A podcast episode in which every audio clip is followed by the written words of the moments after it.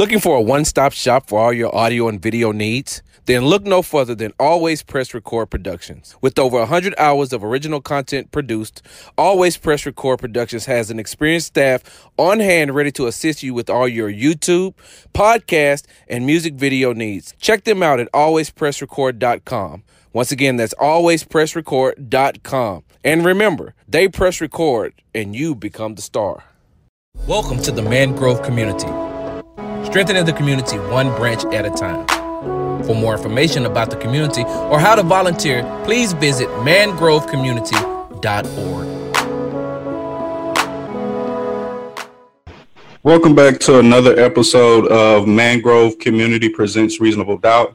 Um, it's kind of bittersweet today. I'm excited about the guests that we have and, and the conversations uh, that we're looking to have during this time. But um, it saddens me the reason we're coming together and what we're talking about um, once again, you know.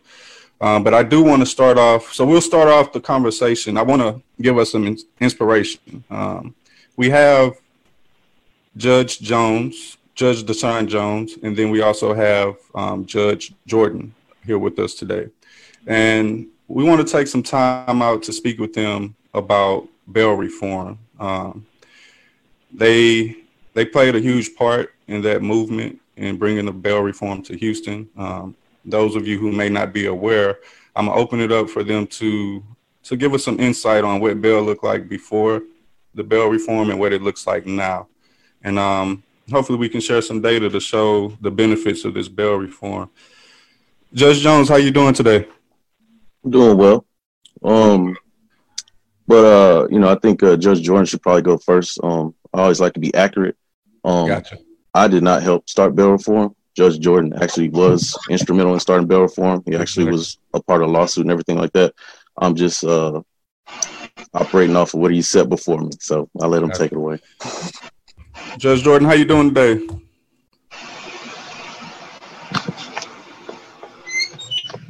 Mm-hmm. Judge Jordan, can you hear me? Appears to be Yeah, muted. yeah, I had that mute on. Uh, you know, I, I want to start off by speaking to the audience. Uh, I've been seeing a lot of stuff on Facebook about how nothing has changed, and uh, Judge Jones and I, along with several other judges, are prime examples of change um in what can happen. There was a lawsuit filed here in Harris County related to bail. Uh, there was uh, studies done, and it showed that people who were left in jail simply because they could not pay uh, were getting longer sentences. They were being convicted at much higher rates. Matter of fact, for those people who had money and were able to post their bond and go home, uh, approximately 50% of their cases ended in either a dismissal or without a conviction. And so we went to federal court, and the judge found that, that was a violation of the Equal Protection Clause. Um, one of the things that was crucial in that case was I testified against all the other judges who were my coworkers. And and so, you know, when we talk about how do we make change, how do we get an equal system, it's by exercising your vote and believing in your vote. If our votes didn't matter, the Koch brothers wouldn't be spending $2.5 billion to get the vote out. That's just not how things work. And so please be aware that your vote counts. Uh, hopefully, you will hear something here today that will inspire you and, and motivate you to get out. You can Google both myself, uh, Judge Darrell Jordan, Judge DaSean Jones, and read about the work that we're doing uh, in the community. But essentially, right now, for all misdemeanor courts, that's where I'm a judge. In misdemeanor courts, if you get arrested, uh, at least 85% of the people are released uh, with no no money. Whereas before, you had to have 5,000, 10,000, whatever they set your bond at, you had to have some money to get out. And that was an unfair system. And so we don't want to have uh, a system where if you want uh, a better treatment, you have money. Now, that's okay if you want a car, education, a house, some type of material goods. But when it comes to your freedom, something that can never be replaced, uh, money should not play a factor in that. And so that's what we've done. We fought to eliminate bail in the misdemeanor court system. For those of you who don't know, misdemeanors are offenses that are punishable by up to a year in jail. And um, now Judge uh, DaSean Jones is fighting the bail system uh, on the felony side. And of course, you know that comes with 99 years life or death. Uh, so, uh, Judge Jones, kind of tell them about what's going on in, in your world. So, in the uh, felony realm, um, like you noted, uh, we, we weren't subject to that lawsuit. So, there's presently a lawsuit against um, different parties, different stakeholders to make changes within the felony courts as well. Uh, similar to what's happening, what, what happened in um, county court oftentimes there's people who are but for money um, have to remain in jail, sometimes anywhere up to three years. Um, I literally had a case uh, my first year. This is this will be my second year on the bench, but my first year I had a case that came to trial where a gentleman sat in jail for uh, for three years, and on the day of trial he was actually released. Um, the day of trial, this case was dismissed. Um, at which point I had to ask, you know, why wasn't this done sooner? As far as if they knew they had no evidence against him, um, and that's one of the things that is not highlighted, I think, in the media um, with people that want to use fear mongering using these outlier cases. The cases they usually don't talk about oftentimes are men and women who are held against their will for months, years. They lose their jobs, their cars, their family members. You know, people can die while you're in there. Um, and, and that's just not how our system is set up. Um, one of the biggest things that I'm an advocate for is uh, just appropriately following the Constitution. Um, the, the United States Constitution specifically states that you're not supposed to have excessive bails and fines. Um, it also states uh, in the Texas Constitution under the Bill of Rights that you should only hold someone at no bond. Um, well, you may hold someone at no bond for a capital offense. Oftentimes, uh, well, most times, if you look at it right now, most of the people being held in Harris County Jail are not in there for capital offenses, and if they can't afford the bond, that simply amounts to to no bond. And I'm not uh, not a party of that. I don't I don't believe in playing that game of semantics. Cool. Well, um, thank you so much for that insight, and I want to ask a few questions on on all the information that was given just now. Um, and and one thing I want to really highlight throughout everything we just heard is the fact that Judge Jordan he stood up and he testified against his own coworkers. So like right now we have a, a protest going on um, with with the situations uh, surrounding George Floyd, and yes, that's a part of it. Getting out, letting your voices be heard, and hopefully we can do that peacefully.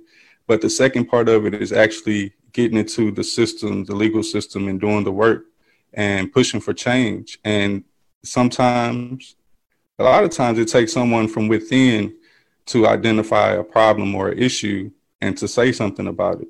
And I, I, commend you for that, Judge Jones, and we thank you for that because a real change came about with a person fighting from the inside as well as the people who fought from the outside. Um, that's brilliant. Um, and then for Judge Jones, I had a question for you as far as pushing bail reform on the felony side. What can we as a people do to assist in that? Um, so just so I'm clear, the the way the, the law is written right now is um I think it's it's written well. I, mm-hmm. I believe that a lot of people just don't follow and implement the law correctly. Mm-hmm. So bail reform, and you know, you may want to chime in, Judge Jordan, but for me, at the felony level, I just think oftentimes it's not followed appropriately. When you go through and you look at the Texas Constitution, mm-hmm. it says before you deny someone of their right or liberty, under each paragraph it says um, you must have a hearing first oftentimes those hearings are not taking place. Um, they'll have like an informal discussion at the bench, but before they take someone's liberty, they're not showing evidence. There's not a full hearing. They're not bringing witnesses and testimony. And that's what the law says. It's not something I made up. It's something I came to.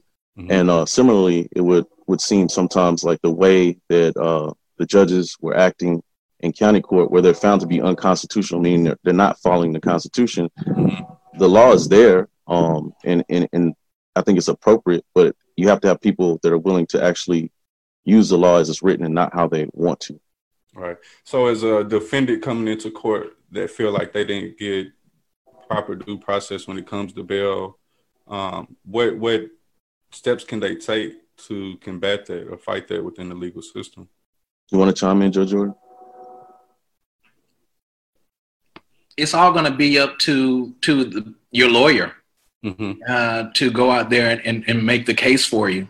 and it's important because I hear this even from people in our community. They'll say, "Well, I'm okay with people getting a bail for if they're if it's not a violent offense, but if it's a violent offense, I want them to stay in custody." There's no law that says that.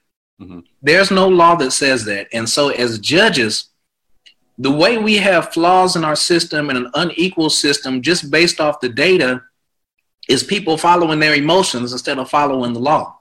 Right. The law, the Constitution says the law is to be applied equally.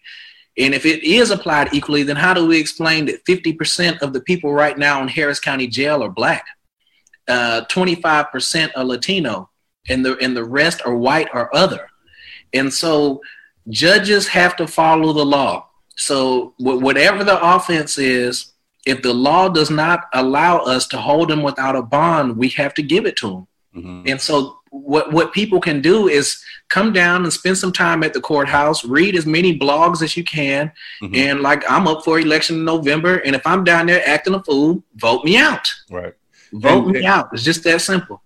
And your stats, where are your stats listed? Because each judge has statistics listed and available to the public on, um, you know, their conviction rate, uh, bail and things like that. Where is that information listed, and where can they go to research the judges in their area to make sure that they have someone who has their best interest at heart and is following the law? That's the that's the first thing that they're following the law, and um, they're treating people fairly within their court.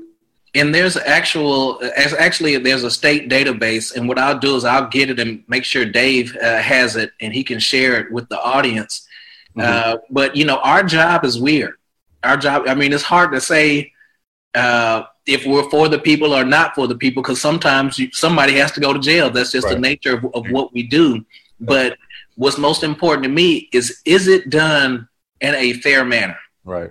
Is it done in a fair manner where if you if if you Bobby from Cuney Homes or Bobby from River Oaks, do you both get the same treatment when you step in that courtroom?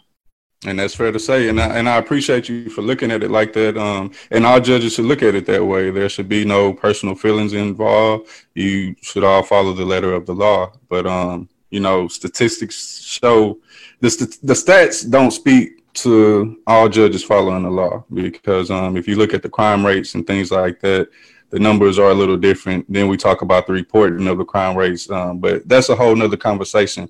But one thing I do want to talk about, I hear a lot um, in the media, um, social media, when you're talking about bail reform, and I've also heard it from the mouths of HPD officers themselves that they say that bail reform is some is partly to blame for the increase in the crime rate in the city of Houston.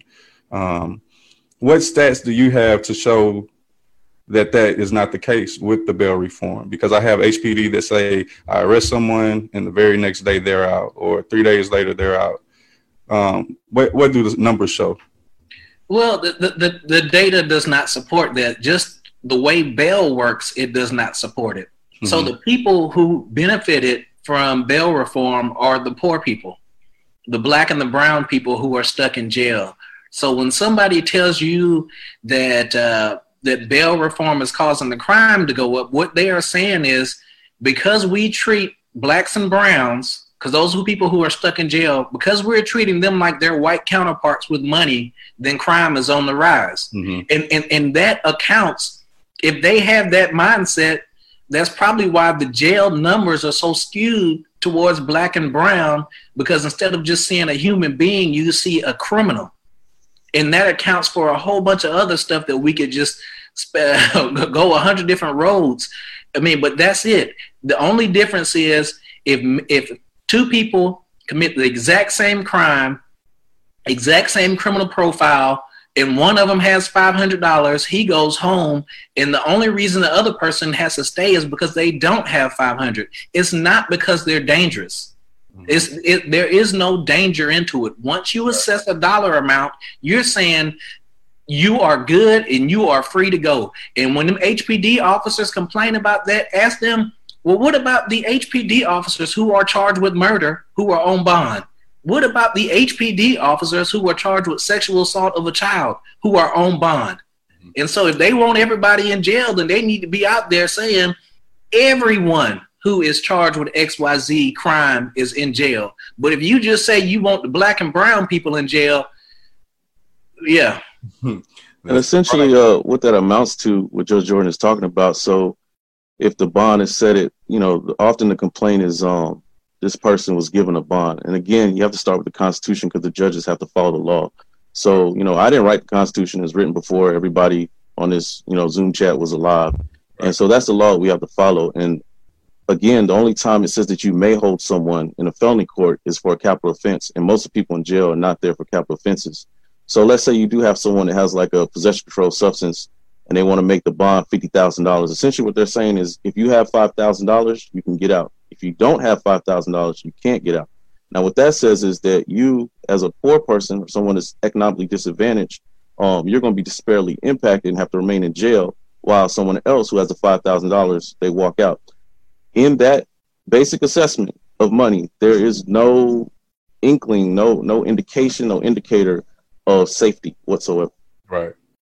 Yes, it just sounds like a complete money game to me. And again, the targets and victims happen to be the lower income community, the black and brown community. Um, and thank you for that insight. Um, one thing, and I want to kind of turn this over to Dave he he does a great job of explaining this, and, and Judge Jones, you touched on this as well. What what were the um, results before the bail reform, where you had to have a you had to basically pay to get out? Um, and Judge Jones, you talked about people losing their jobs. What what are the long term effects of this, um, Dave? Could you touch on that a little bit for us?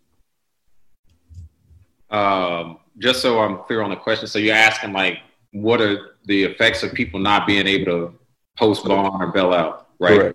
Correct. Correct. well, my organization, for one, probably wouldn't even exist if um, people were given like due process that the laws were applied equally. Um, but you're talking if you look at it like as a whole, we're talking about community health.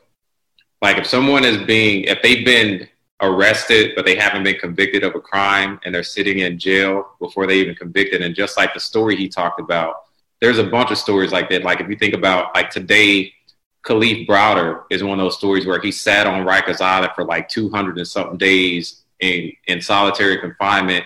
He was never charged and it was over a backpack. So when the, he got out of jail, he was so messed up mentally, he ended up committing suicide. Mm-hmm. And so the long term effects of someone even being incarcerated, the mental impact of incarceration on a human being is detrimental to our society as a whole. Like if you think about Harris County, that's one of like the biggest mental health places it is in the state of Texas. And that also speaks to the system failing the community. And all this talk about uh, our community not being safe and us getting criminals off the street and things like that, that's just not the case because most of these cases are low level crimes. But even with these low level crimes, if somebody has a bond that they can't afford, we're not do, we're not upholding the law. We're not upholding the Constitution. You know, and so it goes back to: Are we making society safer? And and by making society safer, are we upholding the law? And also, are we giving people the tools and the resources they need to make sure they're not repeat offenders? To make sure that they do have an opportunity that when they do make a mistake, that they can move on with their life and not be held over their head. Like right now, I think in Harris County alone, I think there. I think it's between like twenty and thirty percent of the population. Um, not the population. Twenty to thirty thousand have uh, priors on the record. That's a lot of people. And if you think about like the homeless population, a lot of the homeless population is in and out of jail. Mm-hmm. Um, and a lot of that has to do with mental health. A lot of it has to do with no resources. Like you can't rent an apartment if you have a felony. Right. So how do you expect a person to get ahead in life? You can't go work at McDonald's with a felony. I mean, how do you expect a person to move ahead? And so, as society, I wish the challenge the, the challenge is getting people to understand the bigger picture of what incarceration does to society. Mm-hmm. There's no statistics out there that show you that incarceration has made us a better society. But the stats will show you that we have an increased homeless population across the United States. The stats will show you that we got more people incarcerated than we did enslaved. enslaved. Like the stats show you that people can't get loans even right now, like even with the stimulus, uh, the whole bailout, if you have a felony on your record and you have a business, you don't qualify for those loans. Oh wow. And people don't know about, it, and they don't. People not talking about that. Like all these congressmen, these senators that are signing these bills, they're and they're talking about being for reform. I'm like, are you really for reform? Are you really for reform? Because this is really these people's only way of moving ahead is creating their own business. And now that we've shut down their businesses, they can't even get a business loan to, to make sure their businesses stay afloat. So the it's a very it's it's a it's a big picture thing that that continues to like make us keep us unsafe because if a person can't get a job, they can't get a house, they're gonna break into yours, mm-hmm. they're gonna sell drugs, they're gonna do whatever they have to do to survive. And, and if I can just add two seconds, uh, there's actually validated research that shows the longer you keep a low level offender in jail, the more likely they are to reoffend when they get out. So we don't even have to guess about it. That's mm-hmm. validated research. And you think about it, uh, news story came out that says the average person uh, does not have $400 in the bank. So you get pulled over, you sit in, you get put over on a Friday. You sit in jail all weekend. Your car has been impounded. That's two hundred dollars a day. You got to be at work. You got to pay your bills. And then if you're stuck in jail for thirty days and you come out, you lost your car, you lost your house, your girl don't uh, done moved on. You starting from ground zero. So what you gonna do? You're gonna have to hustle or go hit some type of lick to even get back to ground zero. Not even get ahead. Right. And so literally bail reform has made us safer. It has made us safer based on research. It, it, that's what the data says. Right, and and you can look at cities like Chicago. They they've had bail reform. Um, in the reform, the type of reforms they've had in other cities, that you see the crime rates are decreasing because of that reform. So yeah, we definitely appreciate that. Um, I do want to open it up for a second for um, any of our our other participants here, any of our other guests if they have any questions for Judge Jones or um, Judge Jordan um, pertaining to bail reform or anything with the, the legal process in within the courtroom. I had one question that uh, Judge Jones mentioned on how someone could be incarcerated without bail two days, two years, three years, and then get the charges dismissed on the you know the trial date. Where, where does the speedy trial come into play after that? Because I know everyone is entitled to that constitutional right of a speedy trial. So, how, how does that come into play? Um, so, if the defendant is um, pursues a speedy trial, then we usually set a date. Um, but that's that's something that's usually done by motion. Um, let me see if it makes sense. So, normally, this case is going to have a normal setting, and oftentimes for a speedy trial, someone will usually file a motion for their speedy trial. Oftentimes that's not done, and so what do you say? Ignorance of the law is not bliss. Um, and so you have to have an attorney, hopefully an attorney that's savvy enough to know what to file, what motions to push in order to make that happen. Um, so there's a few idiosyncrasies there that may not be apparent from just the term speedy trial existing. There's there's some action has to take place as well. Perfect. Thank you and also, if I could say one more thing about that too, like when you're looking at it from a big picture standpoint, I think people still forget that we have for-profit prisons. Like, and every time a person goes to jail, that's lining somebody's pocket. Mm-hmm. You know, I think yeah. the average is 175 bucks a day or whatever it costs. Like the Harris County spends half a million dollars a week on incarceration. Like that's absurd, and those are tax dollars that that those are going into somebody's pockets. Like if you guys know anybody that's incarcerated, a pack of uh, ramen noodles is a dollar for ramen noodles for somebody to put that on their commissary. Phone calls for the family, like you think about how much the families have to spend on them just calling home for five minutes. That can cost you ten bucks for them to talk to you for five minutes.